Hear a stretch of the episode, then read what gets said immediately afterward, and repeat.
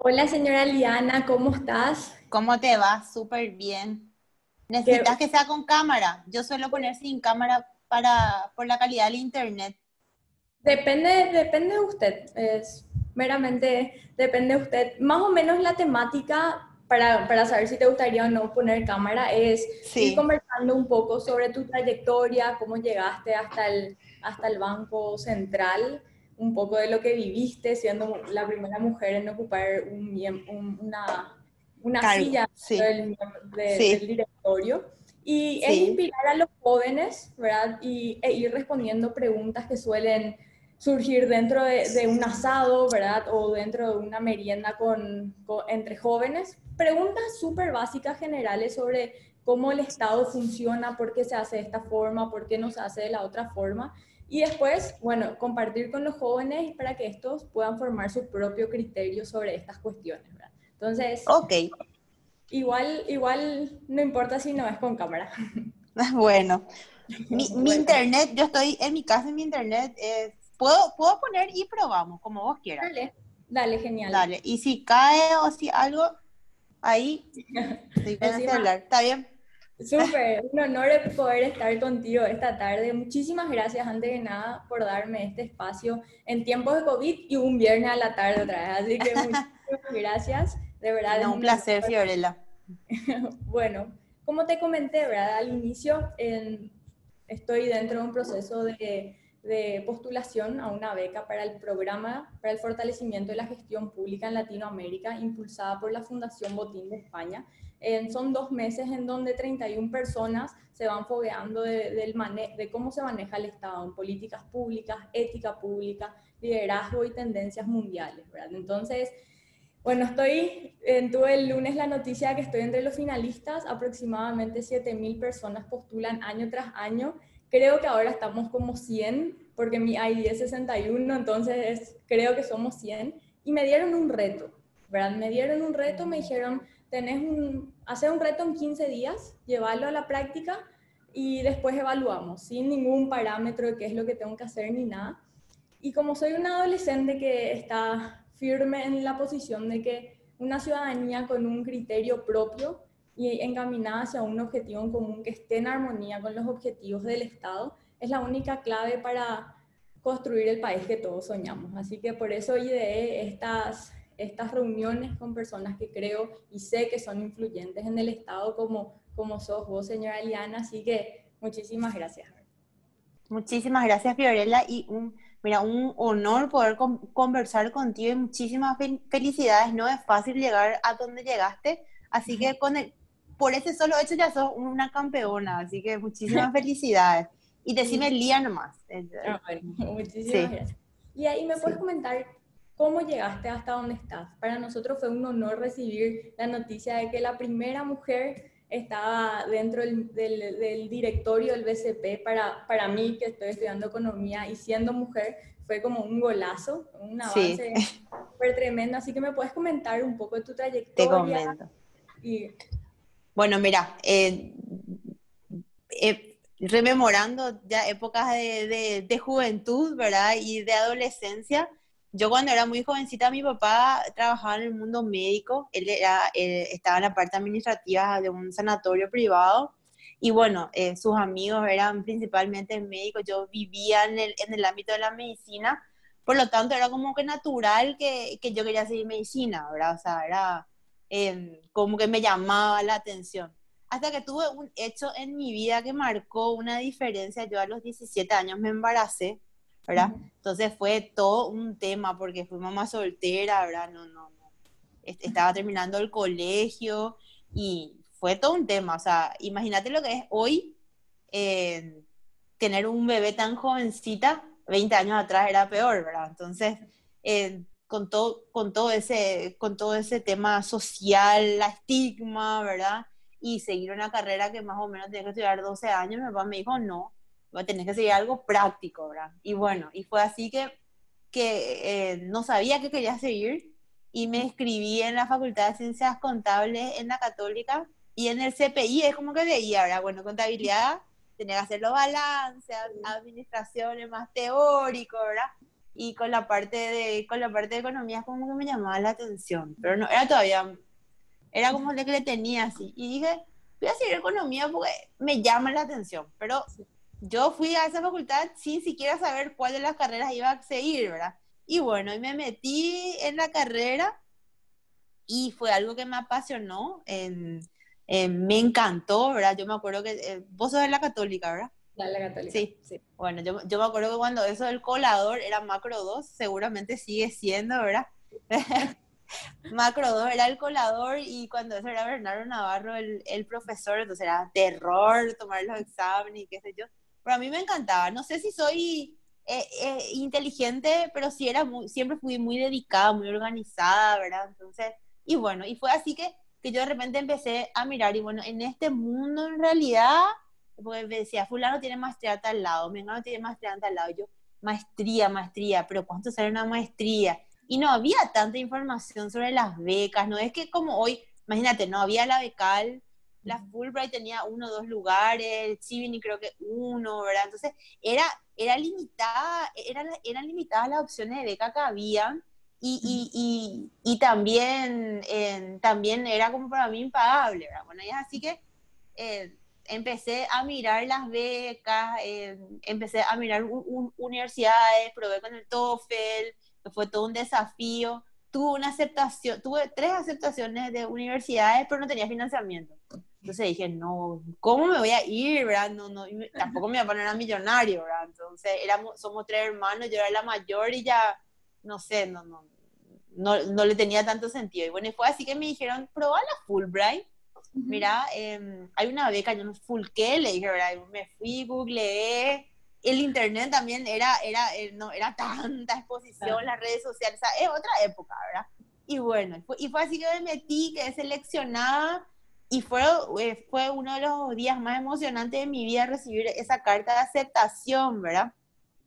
Y, y, bueno, y eh, yo fui a estudiar economía en los Estados Unidos, becada por la, por la, por la Fulbright, y ese mismo año ingreso al Banco Central por concurso, ¿verdad? E, eso fue en el 2008. Dos años antes, yo terminé mi facultad en el 2005 y en el 2008 ingreso, en el 2006 más o menos yo fui pasante por seis meses en el banco porque era como que tenía mi título de economista, pero nunca trabajé en mi vida, ¿verdad? Entonces quería como una práctica, la verdad, creo que fue 2005 o, o, o 2006, e, entre comienzo eh, y finales del 2005, ¿verdad? Y bueno, yo estaba ahí, para mí era un sueño, ¿verdad? Dios mío, algún día será que voy a poder entrar acá, ¿verdad? O sea, no sé, como Em, era un sueño difícil de realizar, ¿verdad? Y después cuando en el 2008 se me dio la oportunidad, Dios mío, era como para desmayarme la felicidad, yo no te puedo explicar, ¿verdad? Con la beca en mano, creo que fue uno de los años más felices de mi vida. Y bueno, y cuando ingreso ahí dentro del banco, porque es cuando comenzaban los concursos de oposición y mérito, en, en realidad cuando yo ingreso era una mayoría, eran hombres, o sea, es un mundo, el económico es bastante, em, hay más hombres que mujeres en las mesas, ¿verdad? Y eh, después, si yo tengo ya 13 años de banco y si vos ves cómo evolucionó el concurso interno dentro del banco, vos ves que 50% de las mujeres eh, ingresan por concurso año a año, y, o sea, 50 son hombres y 50 son mujeres, ¿verdad? Y también una puede... súper reciente, ¿verdad? Es eh, Claro, 3, 3, 13 años atrás. Entonces, si vos ves en la población del banco, eh, 13, 13% nada más es mujer eh, contra un 70% hombre, ¿verdad? Pero bueno, yo creo que, yo creo que es, es difícil, hay que marcar tendencia, uno, uno, tiene que ir poniendo de repente... Eh, en cosas en la mesa o romper tabúes, como que por ejemplo con la mujer no es difícil trabajar, como que la mujer no es problemática, como que la mujer puede formar parte de, un equipo sin problema, ¿verdad? Cosas así, entonces números. podemos manejar números, tenemos criterio propio, ¿verdad? Eh, eh, sabemos debatir, eh, muchas cosas, ¿verdad? Eh, no, no, no, solamente estamos para la cocina, ¿verdad? Aunque yo valoro muchísimo la cocina porque no sé cocinar un huevo frito, de cuento. Parece que se están cambiando los roles, ¿verdad? Hoy las mujeres sí. estamos mirando más los números. Yo también, o sea, a mí de repente me piden, me puedo hacer un mixto y hasta ahí llego, ¿verdad? Ahora sí. me a dedicar el, tiempo a otras cosas. Pero bueno, hiciste una carrera increíble, empezaste súper de cero también, ¿verdad? Desde pasante y fuiste escalando y hoy sos miembro del directorio, ¿verdad? Sí. ¿Cuál fue, qué, qué experiencia fue la más difícil para vos o la que decís hoy, hija, qué difícil fue pasar eso y mira, hoy, hoy ya pasé y estoy en esta etapa, ¿verdad? Dentro, dentro, de, dentro de lo laboral. Dentro de lo laboral. Y bueno, mira, vos sabés que el, el problema con lo que nos encontramos las mujeres es que de repente eh, cuesta entender que una mujer puede llegar por mérito propio. Cuesta entender de que de repente en vos no tenés, no, no, llegaste ahí por una relación interpersonal o que alguien te puso o que tuviste que ver sentimentalmente con alguien o que seguramente luego, ¿verdad? O sea, es como que generalmente uno llega, el hombre llega y capaz que también se arme ese tabú, pero con la mujer parece que es más fuerte. Seguro lo que es fulanito, ¿verdad? Eh, entonces, yo creo que eh, cuando uno, cuando uno, cuando uno se va, cuando uno se va desarrollando profesionalmente y la gente le conoce, uno se da cuenta, ah, no, esta chica en realidad está acá por mérito propio, o tiene carácter, tiene personalidad, o, o, o, evidentemente que no, que, no, que no hay tal y cual cosa, ¿verdad? Yo creo que como mujer eso es lo que más cuesta, ¿verdad? En una sociedad donde...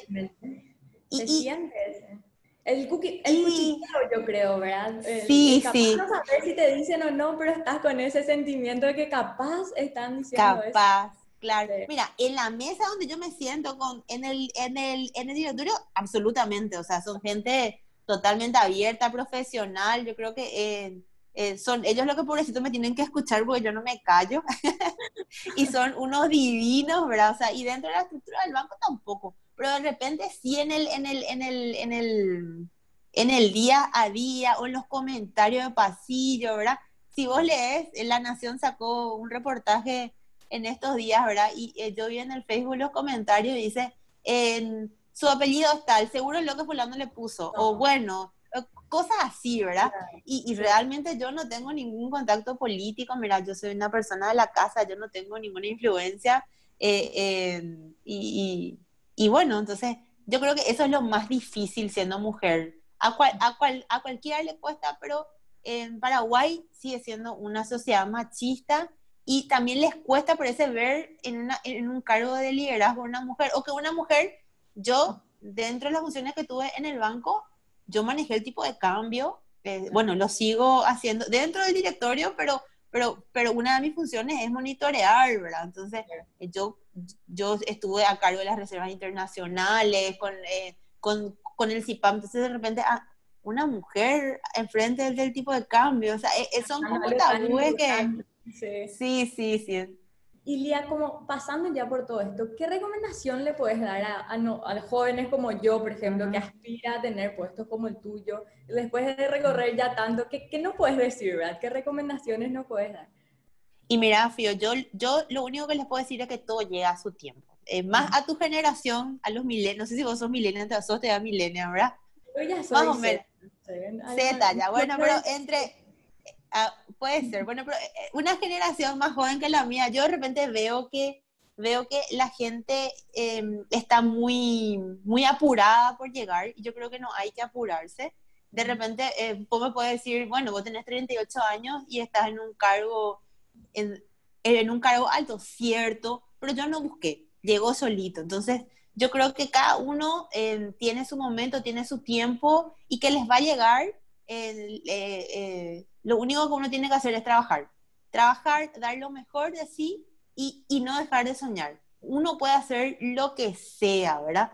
Y a las mujeres, eh, yo tengo una nena, mi nena tiene siete años, ¿verdad? Y siempre le digo, vos podés hacer lo que quieras, ¿verdad? No hay esa estigmatización de, ah, no, la, la, mujer no puede hacer tal cosa, o la mujer no puede ser buena jefa, o la mujer no puede trabajar en equipo. No, mentira. O sea, y, y, y tampoco tenemos que compararnos con los hombres, me parece a mí, eh, yo creo que eh, nosotros no somos mejor que los hombres, ni los hombres no son mejores que nosotros, nosotros somos diferentes y, y, y, da, y da gusto complementarse, no en serio, o sea, da, gusto complementarse, bueno, me toca trabajar en un directorio que es una experiencia enriquecedora en mi vida, ¿verdad?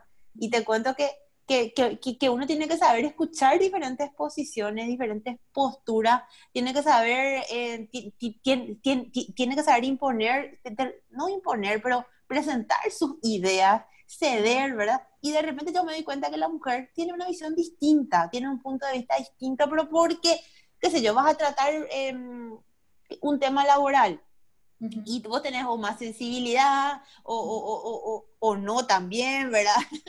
pero, pero, pero tenemos puntos de vista distintos y personalidades distintas, porque la mujer también tiene, tiene una forma de ser distinta al hombre. Entonces, yo creo que no es que eh, venimos a reemplazarlos, ni tenemos que creernos mejores que ellos, ni peores que ellos, somos diferentes. Y dentro de esa diferencia, dentro de esa diversidad, se puede construir. Entonces, es muy importante que en un ambiente laboral siempre exista esa diversidad de eh, de puntos de vista distintos y ojalá, mira, otro directorio de bancos privados, em, que el Banco Central siga con la política de, inclusión de género, pueda tener esas visiones y que más mujeres puedan llegar a cargos de liderazgo, pero sin imposición, sin competir, sin sentirse superior, o sea, que sea alguna cosa natural y que venga con el tiempo, ¿verdad? Ese mensaje yo les dejaría.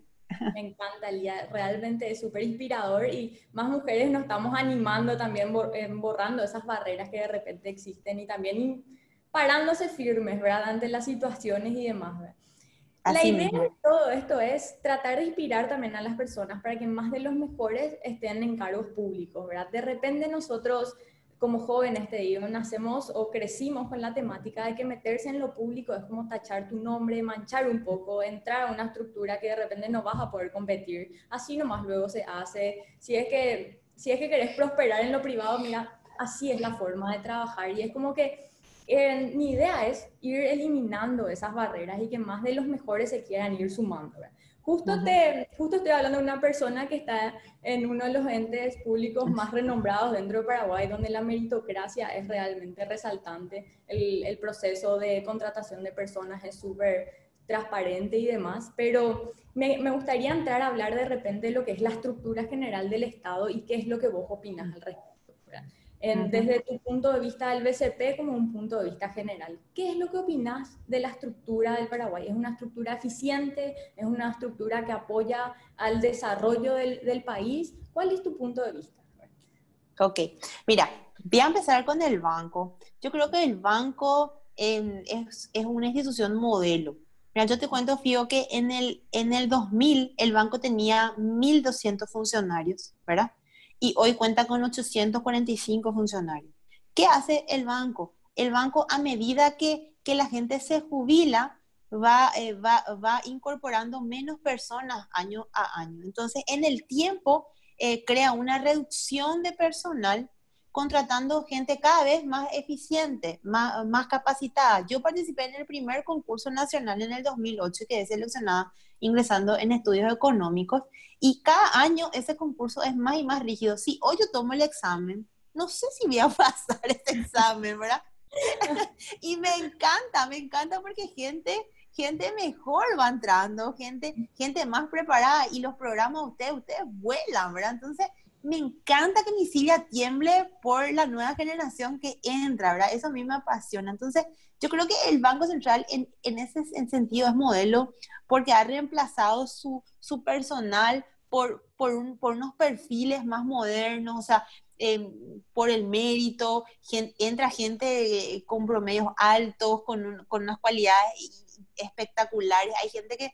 Em, eh, cada vez van a mejores universidades porque la aceptación no es fácil, vos sabés que estás en un proceso, ¿verdad? O sea, nosotros tenemos gente que estudió en Harvard, en Oxford, en, mira, en la London School of Economics, o sea, en las mejores universidades del mundo. Eso sinceramente es un, es un orgullo, ¿verdad? Y yo creo que eso que hizo el banco se tiene que trasladar al gobierno. O sea, yo creo que el gobierno tiene que sufrir una transformación importante de, de, una, de, una, de una reducción gradual no, no, una, no, una, no, una, no una reducción abrupta, abrupta, porque eso es imposible, cambiar totalmente el plantel de funcionarios, ¿verdad? Del día a la mañana, pero plantearse, bueno, de acá a 20 o acá a 30 años yo quiero un Estado así, más chico, más eficiente, con mejores perfiles. Entonces, los concursos van a ser más, más, más, rigurosos, los cargos se van a, se, se van a ver en realidad son una, una necesidad estructural a largo plazo, ¿verdad?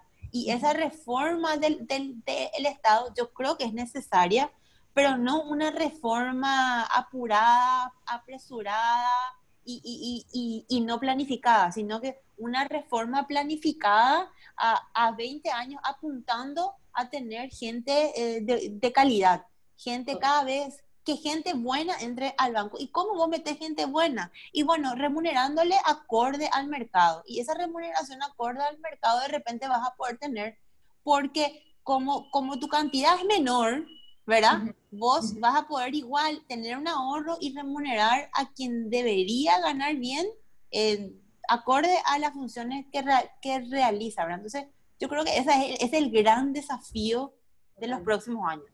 Sí, bueno, realmente es un desafío que se viene hablando hace varios años. Creo que desde chiquitita eh, yo escucho hablar de la superpoblación en, en, entidades públicas como algunas municipalidades donde vos te vas y necesitas un gestor aparte otra vez para, para una estampilla, por ejemplo, ¿verdad? Cosas así que vos no, no, no te cae, no tiene pies ni cabeza, ¿verdad? Entonces, hablamos, hoy se habla mucho en las mesas de grandes directivos, de los líderes que están hoy en el, en el Estado, de la reforma del Estado.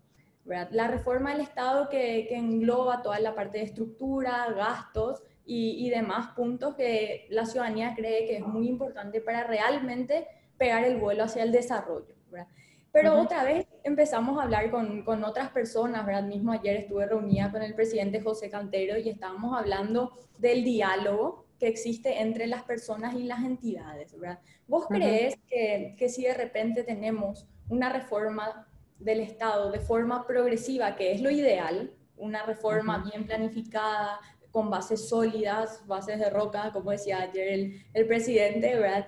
es posible en un, en un, país en donde la ciudadanía no sabe si es que hay un objetivo de Estado. O sea, yo creo que es natural que todos todas las personas que lleguemos a un cargo, sea cual fuera el rango, yo capaz como vicepresidenta del Club de Emprendedores, quiero dejar mi, mi huella, ¿verdad? Todos queremos dejar nuestra huella, entonces es como que los ciudadanos pensamos que estamos atados al mando en curso, ¿verdad? Sentimos que cada uno quiere ser protagonista del cambio y entonces se proponen buenas ideas, planificando, llega otro mando, se empieza de cero, entonces como que siempre escuchamos en los discursos políticos educación, salud, seguridad, pero siguiente, educación, salud, seguridad. Entonces es como que estamos en una rueda que nos sentimos que avanzamos, ¿verdad? ¿Vos qué crees con relación a eso? En, en, las conversaciones de los jóvenes está demasiado presente de que si bien la economía está creciendo año tras año y en comparación a los países es nuestra fortaleza la macroeconomía, crecimiento no es lo mismo que desarrollo. ¿Vos cómo ves eso? ¿Sentís que el Paraguay Totalmente. camina al desarrollo o, o, la influencia política de repente puede ser una Mira, eh, es una política de segunda vuelta, creo yo, ¿verdad? Nosotros construimos muchísimo y de repente como economista vos decís, bueno, tenemos bases sólidas, tenemos una estabilidad macroeconómica y te dicen en la calle, ¿de qué me sirve a mí la estabilidad macroeconómica si yo no puedo o, no llega a la macro, no llega a la micro, etcétera, ¿verdad? Pero te voy a dar otra perspectiva. Nosotros si no teníamos una estabilidad macroeconómica y fundamentos sólidos, no íbamos a poder estar hablando de los segundos, ¿verdad? Si vos tenés una inflación galopante como la que tiene Venezuela, no te vas a sentar a, hablar de la reforma educativa, ¿verdad?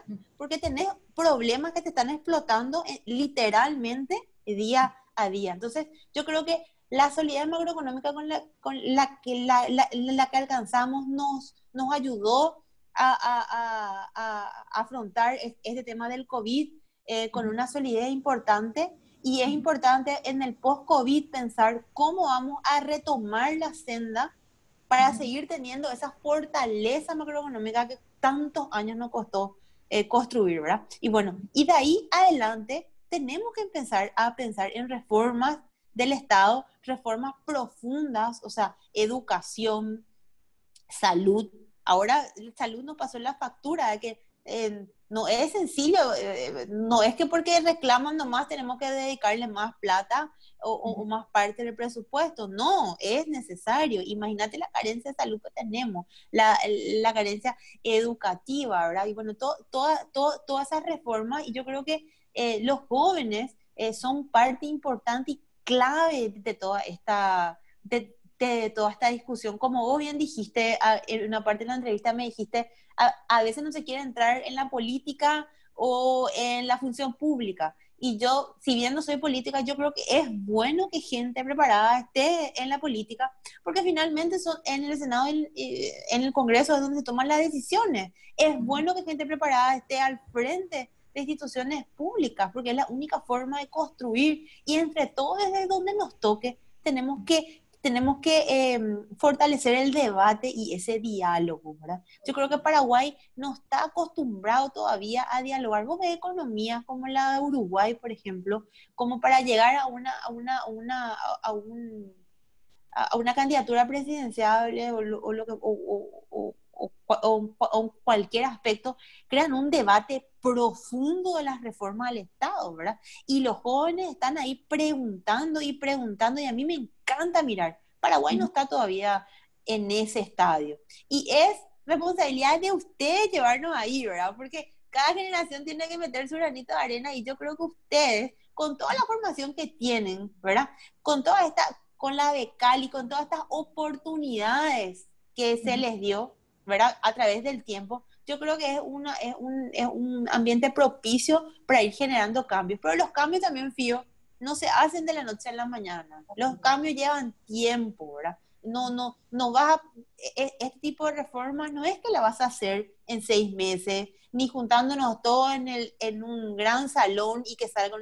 No, porque hay que escuchar todos los puntos de vista, tenés que escuchar a cada persona, todo lo que se opina es importante. Y por, por sobre todo hay que saber ceder también no siempre uno tiene la razón, ¿verdad? Entonces, tenés que saber escuchar diferentes posturas y enriquecernos entre todos para poder estirar el carro y, construir una, una, mejor nación.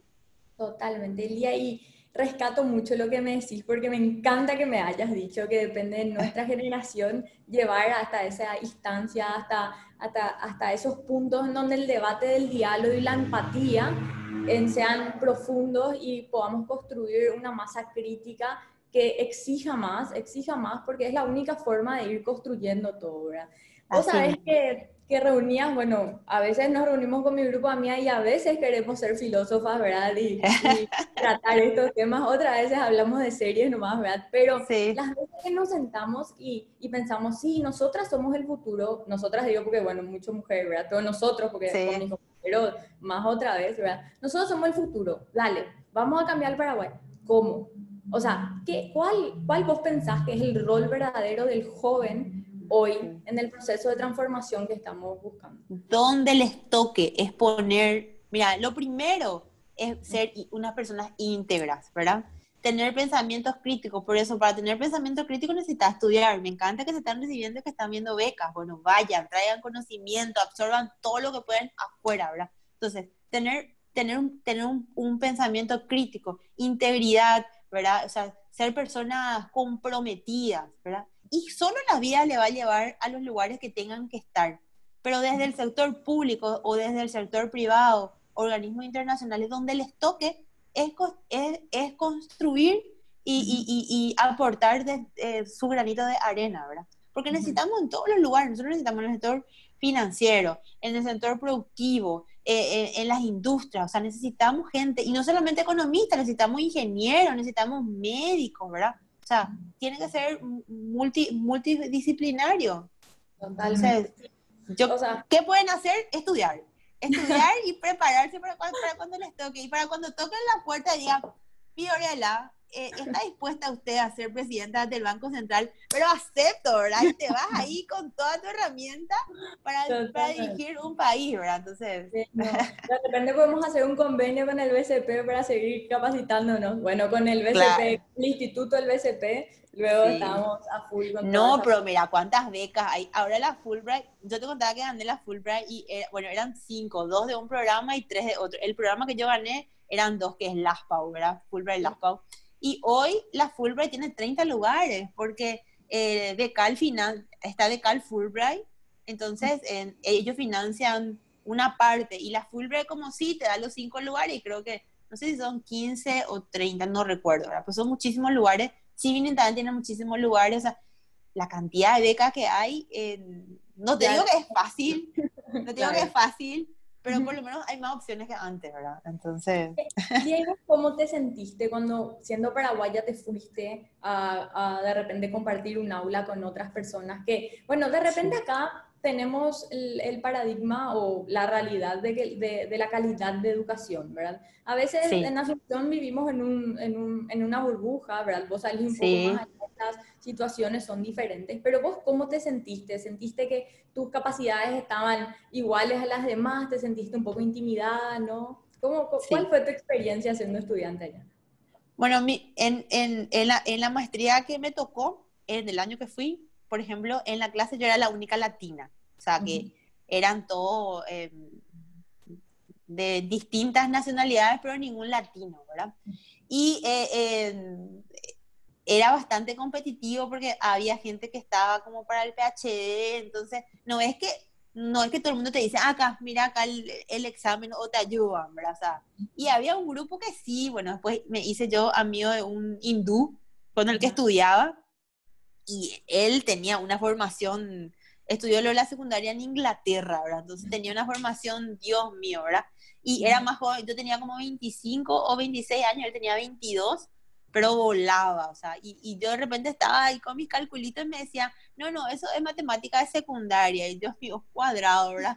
Entonces, es como que me tocó, eh, eh, claro que te estoy hablando de hace 15 años, ¿verdad? 13, 14 años, de repente la formación eh, de ustedes ya es mejor. Eh, no sé, creo que va avanzando, pero hay cosas que sí me costó un poquitito, ¿verdad? Matemática de repente yo estaba bastante desfasada con lo que era el promedio y me tocó, eh, me tocó, mira, estudiar de madrugada, desvelarme, pero lo logré, ¿verdad? Y fue, fue una experiencia espectacular porque vos estás con otras culturas, compartís, ves, ves, ves otras visiones, ¿verdad? El networking es como que te abre la mente y, y, y, donde te toca ir, a, mí me tocó Estados Unidos, pero por lo menos te vas, no sé, a, a, Europa o a mismo hasta acá por, por, el Mercosur, salir un poco a ver otras realidades, ¿verdad? Eh, es bastante interesante compararnos, ¿verdad? Entonces... Además, creo que el valor agregado que tenemos los paraguayos es buscar la manera de solucionar y, sí o sí. adelante, ¿verdad? Sí o sí. La única mala decisión que yo hice, mira que hasta ahora no entiendo cómo, me fui en un lugar que hacía demasiado frío. Ah. y, sufrí muchísimo. Si vuelvo, eh, creo que voy a aplicar en un lugar un poquito más soleado. Sí, no, de, pero ya estás cuando, cuando hace Sí, menos, menos 33 grados bajo cero, o sea, entonces era, era cosa como para, para, bueno, pero muchísima, de muchísima gente que va tienen esa experiencia. Sí, no, es algo diferente, venís acá y mira, ahora estamos en invierno y es como para meterse en la no, Así mismo, así mismo. Y no puedo desaprovechar la oportunidad de estar hablando con, un, con una persona, miembro del directorio del SP y no preguntarte sobre economía. Si bien a lo súper general, bueno, sabemos que la macroeconomía del país está súper estable, pero nos agarró el COVID, ¿verdad? ¿Cómo, ¿Cómo, estamos parados? ¿Cómo pensás que vamos a salir? Y con esta suba del dólar, ¿qué está pasando? ¿Nuestros vecinos? ¿Algún, alguna visión general que nos puedas dar? Bueno, mira, yo creo que... Eh, dentro, dentro de toda la región el gobierno actuó bastante bien y rápido con las medidas sanitarias, ¿verdad? Nosotros fuimos uno de los primeros países que, que, que, entramos en cuarentena sin saber todavía cómo agarrarle a este bicho. No hay ningún libro que te diga, bueno, cuando venga una pandemia, usted haga esto, ¿verdad? Eso no existe, ¿verdad? Y, y, era también un desconocimiento mundial de cuáles eran las consecuencias, cómo se trataba, etcétera, etcétera, etcétera. Entonces yo creo que en la parte sanitaria se hizo, un, se, se hizo una prevención bastante rápida, oportuna, ¿verdad? Que permitieron eh, por lo menos atajar esa curva y bueno, ahora ya depende de cada uno. En la parte económica, nosotros el Banco Central sacamos una serie de políticas para ayudar, por ejemplo, sacamos eh, ventanillas de liquidez adicionales. ¿Qué significa esto? Nosotros, los bancos comerciales pueden venir a prestar con nosotros a eh, ciertas tasas estipuladas, ¿verdad? Eh, contra, contra, una, contra un colateral o contra una garantía que son las letras del Tesoro o los, botes de, los bonos del Ministerio de Hacienda. Entonces nosotros lo que hicimos fue ampliar el plazo. Ellos podían prestar antes hasta tres meses, le dimos hasta un año ¿verdad? Y bajamos toda la curva de tasas. Primera medida, ¿verdad? Toda la curva de tasa. Bajamos la tasa de política monetaria, ahora está en 0,75, 325 puntos se bajó en los últimos cinco meses. Es muchísimo, históricamente nunca se llegó a un punto tan bajo, ¿verdad? En lo, en lo teórico muchas veces hablan de la trampa de liquidez también, eso, eso cómo quedaría con la política monetaria, la tasa muy baja todavía no terminé mis paquetes. Pero, Bueno, después también sacamos lo que es, lo que es el, encaje legal. Los bancos pueden sacar el encaje legal e inclusive calzan con sus, con sus créditos. O sea, ellos utilizan el encaje legal y si el crédito es de tres años, tienen tres años para encajar nuevamente. Entonces, todas esas son facilidades. Y otra, otra, otra, otro instrumento que nunca sacamos, o sea, que nunca hubo, es contra un repo de contracartera. Yo te decía que el colateral eran las letras o los bonos. También sacamos uno que el colateral sea la cartera de crédito. ¿Para qué? Para proveer y dotar de liquidez. Nosotros vemos que la liquidez en el sistema, mira, subió de casi 1.5 billones a 7 billones casi en un momento dado. ¿Por qué? Por todos estos estímulos monetarios que nosotros dimos y también por todos los subsidios que Hacienda estaba metiendo en el mercado, ¿verdad? Bueno, entonces, eh, eh, el, el, el, mercado es un mercado líquido, ¿verdad?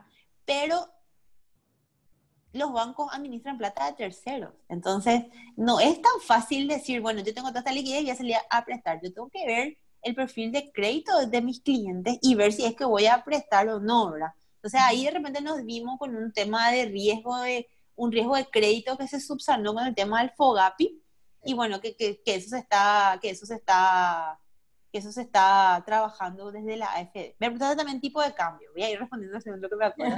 y el tipo de cambio, sí, cierto, nosotros tenemos una depreciación de casi 8% en, en nivel acumulado de ahora hasta lo que va del año. Si nos comparamos con la región, es la, es la, es la, es la, es la menor depreciación, ¿verdad? Argentina, Brasil superan incluso los 20% y si nos comparamos en términos interanuales también.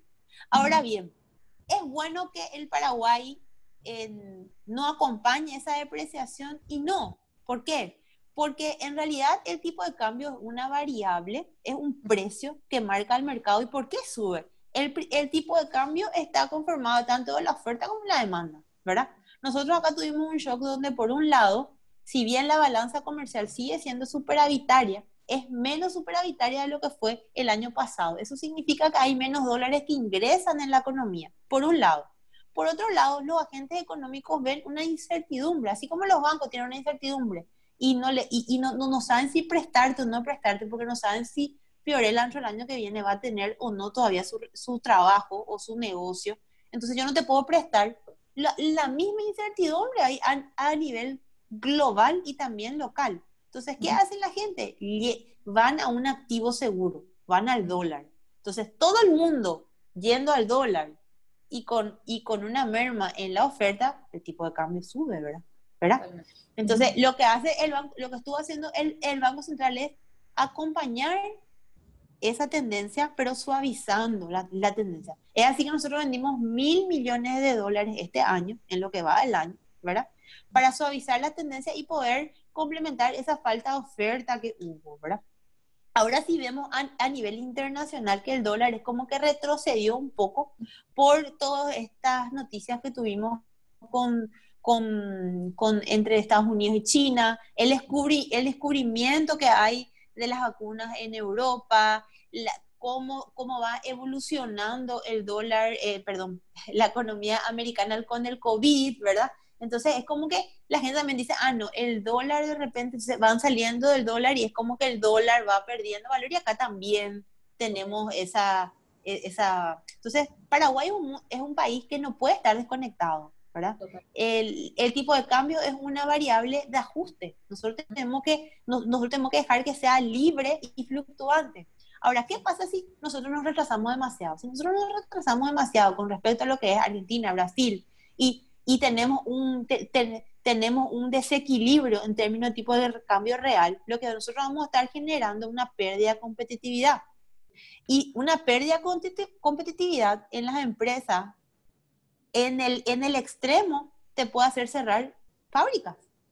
Porque vos no sos competitivo con Brasil. Entonces, finalmente, si vos no, vos no dejas que todas las variables macroeconómicas lleguen a un equilibrio, entre ellos el tipo de cambio, lo único que está generando es una distorsión dentro de la economía, ¿verdad?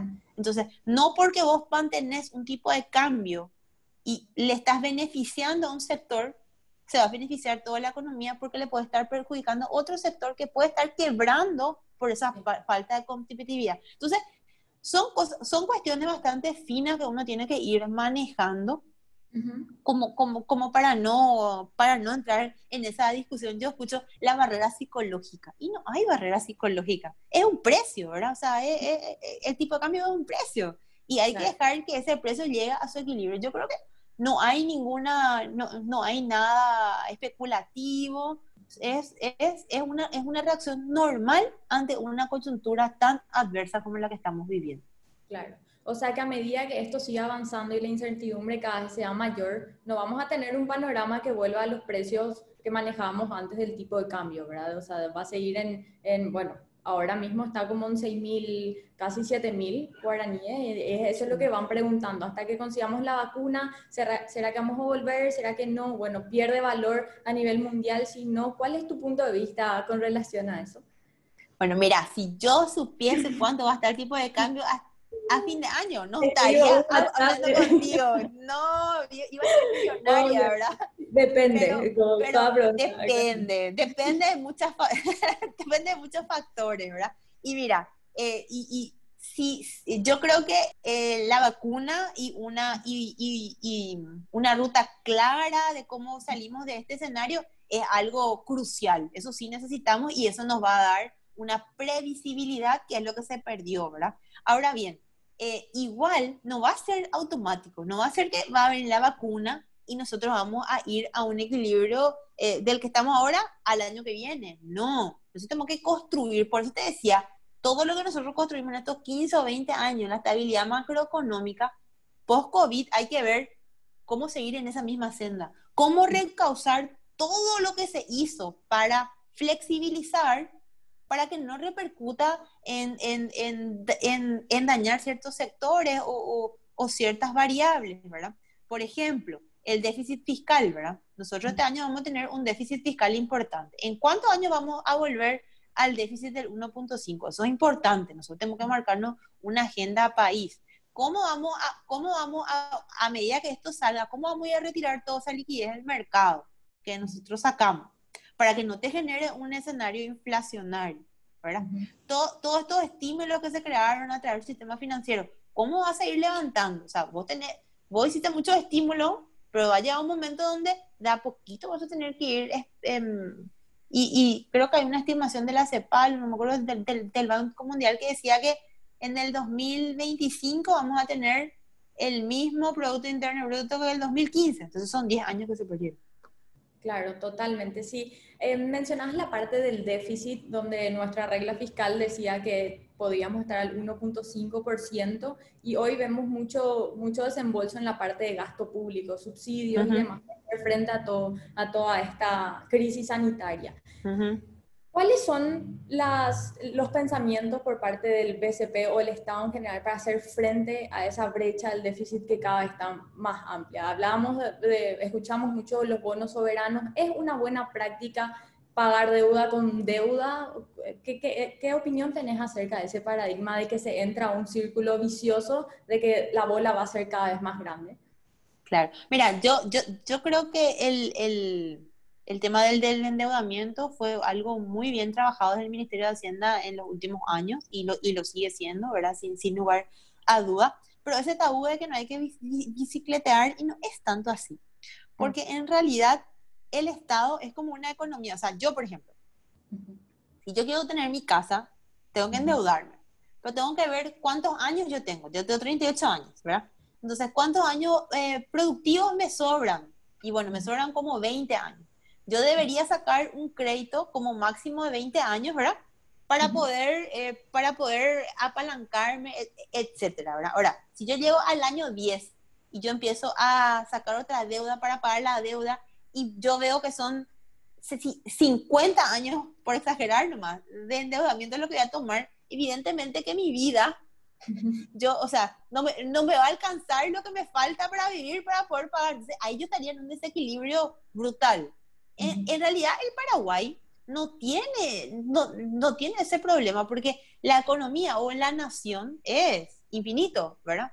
Eh, yo lo que tengo que planear bien es cuál va a ser, cuál va a ser el calce de mis pasivos, cómo van a ir venciendo, en que yo pueda planificar correctamente los ingresos futuros y que esos ingresos futuros me, me, me permitan cumplir con mis obligaciones a largo plazo, ¿verdad? Eh, primer punto, ¿verdad? Y, y segundo punto, la calidad del gasto, en qué estoy gastando, por sobre todas las cosas. Pues si yo estoy haciendo una ruta y esa ruta me permite tener mayor productividad, pues bien, es un, es un buen gasto, ¿verdad? Ahora sí, si yo estoy, eh, yo estoy invirtiendo en cosas que de repente no son productivas, y bueno, ahí de repente habría que reencauzar. Me mencionaste los subsidios, yo creo que los subsidios son cruciales en este momento, y está bien dar, porque vos tenés que, vos tenés que eh, mantener esa economía. Entonces, lo que yo creo que ahora falta es justamente lo que decíamos hace rato de en cuánto tiempo vas a llegar a tu equilibrio fiscal. ¿Cómo vas a hacer? ¿Qué pensás hacer? Cuantificar esos números, o sea, de dónde vas a sacar, cómo vas a poner, ¿verdad? Y, y, y, ir encaminando. Yo creo que nunca le va a alcanzar la plata al Ministerio de Hacienda, eh, eh, pero, pero, pero hay que tratar de, de, maximizar, pero están haciendo un excelente trabajo, así que... Y esos temas que mencionabas, ¿cómo vamos a hacer frente después de la pandemia, verdad? ¿Qué vamos a hacer con estas medidas? ¿Ya son temas que ya se están tratando o es literalmente vamos a apagar todos los incendios que tenemos ahora y vemos después cómo solucionamos eso? No, bueno, yo te voy a hablar desde la política monetaria, que es lo que me toca, ¿verdad? No, nosotros tenemos eso muy presente y es por eso que de repente eh, en, asustan ciertos comentarios y nosotros no manifestamos eh, como, como como Banco Central contra una iniciativa, por ejemplo, la utilización de las reservas. Te voy a dar un ejemplo. ¿verdad? Entonces la gente dice, no, no, no, ahora es la crisis, ahora la gente se está muriendo ahora de hambre. Cierto, se está muriendo de hambre. Yo no quiero que nadie muera de hambre ni nadie muera del COVID. O sea, es una curva ahí de que, que, vos estás, o sea, un trade-off, ¿verdad? Vos, vos, vos, vos, vos liberás un poquito más la fase y bueno, te genera un poquito más y no, y no sabes cuál es el equilibrio. Horrible, es horrible, ¿verdad? Pero dentro de ese tres no hay que olvidarse de los fundamentos. Imagínate si nosotros utilizamos las reservas internacionales hoy para pagarle a las empresas o a los pobres, vas a, vas a perder una variable muy importante y finalmente vas, vas, a, vas a perder un, un, equilibrio a largo plazo. O sea, esas cosas son las que tenemos que cuidar. O sea, hasta dónde se puede hacer em, políticas sin comprometer el futuro. Esa sería más o menos la lógica. ¿Y ahí cuánto tiempo más tenemos antes que se nos acabe esa espalda que estás mencionando? ¿Qué, qué otros, qué otros canales tenemos? Es la, la, deuda externa, me imagino, para poder seguir una vez que se acaben los fondos. ¿Qué, qué, ¿Cuánto más falta para llegar hasta ese punto y qué se puede hacer después? De, ¿Qué, qué punto, Fiorella? Hasta el punto que se acaben, o sea, hoy podemos seguir gastando porque tenemos y no comprometemos el futuro. ¿Cuánto tiempo más podemos seguir con estas medidas sin que afecte el futuro? Y, eh, y, eso va a depender de la, de la proyección de los ingresos tributarios que tenga el Ministerio de Hacienda, ¿verdad? Yo creo que estamos en un, en, en un nivel razonable todavía, no, no, no, es un nivel, no es un nivel alocado. Eh, yo entiendo que el año que viene eh, van a entrar más deudas en el presupuesto 2021 seguramente. Este año yo entiendo que ya no se van a dar em, mayores niveles de endeudamiento, que me parece correcto, ¿verdad? y bueno, va, va, va a depender un poquito de cómo vaya e, evolucionando y cómo van, cómo, qué espalda tenemos dentro de los ingresos tributarios, ¿verdad? Pero 30-35% todavía, 40% todavía no es un margen eh, insostenible, ¿verdad? Y, y, esos márgenes que, que mencionas, si bien si comparamos con otros países, estamos súper bien y ni, ni que comparar con los países sumamente desarrollados, su nivel de endeudamiento es mucho mayor, pero la calidad de endeudamiento, como mencionabas, es lo que de repente están las conversaciones de las personas, ¿verdad? De repente un amplio porcentaje del nivel de tributación o de los ingresos por tributación va a salarios y eso trae de repente salarios de planilleros, de demás. Em, entonces la distribución del gasto es lo que de repente cuestionan mucho los ciudadanos y bueno, de repente me incluyo, pero muchas veces puede ser también por por, una cierta, por un cierto desconocimiento de todo lo que hay atrás. ¿verdad? Entonces, ¿vos qué opinás en relación al, a la distribución del gasto público en, en, el país? No, y yo creo que es una, es una asignatura pendiente que yo entiendo que el gobierno ahora está como iniciando en esa conversación, ¿verdad? Y como mencionamos al comienzo de la entrevista, eh, em, es algo que hay que hacerlo gradualmente, o sea, no, no basa eh, el achicamiento del gobierno, la parte eh, de los planilleros, no vas a sacar del día de mañana porque tienen mucho, tiene, tiene, tiene mucha estabilidad laboral y, y, la, y la ley los defiende. Entonces, e, es como que hay que esperar que se jubilen y tener gente con mayor preparación y formación y eso en el tiempo. Y sí, en, en la calidad del gasto de inversión, yo creo que sí hay que sentarse y priorizar, o sea, ¿qué es lo que nosotros necesitamos? Necesitamos más ruta, necesitamos más eh, escuela, necesitamos fortalecer la salud pública, ¿verdad? Y eso es algo que hay que construirlo entre todos.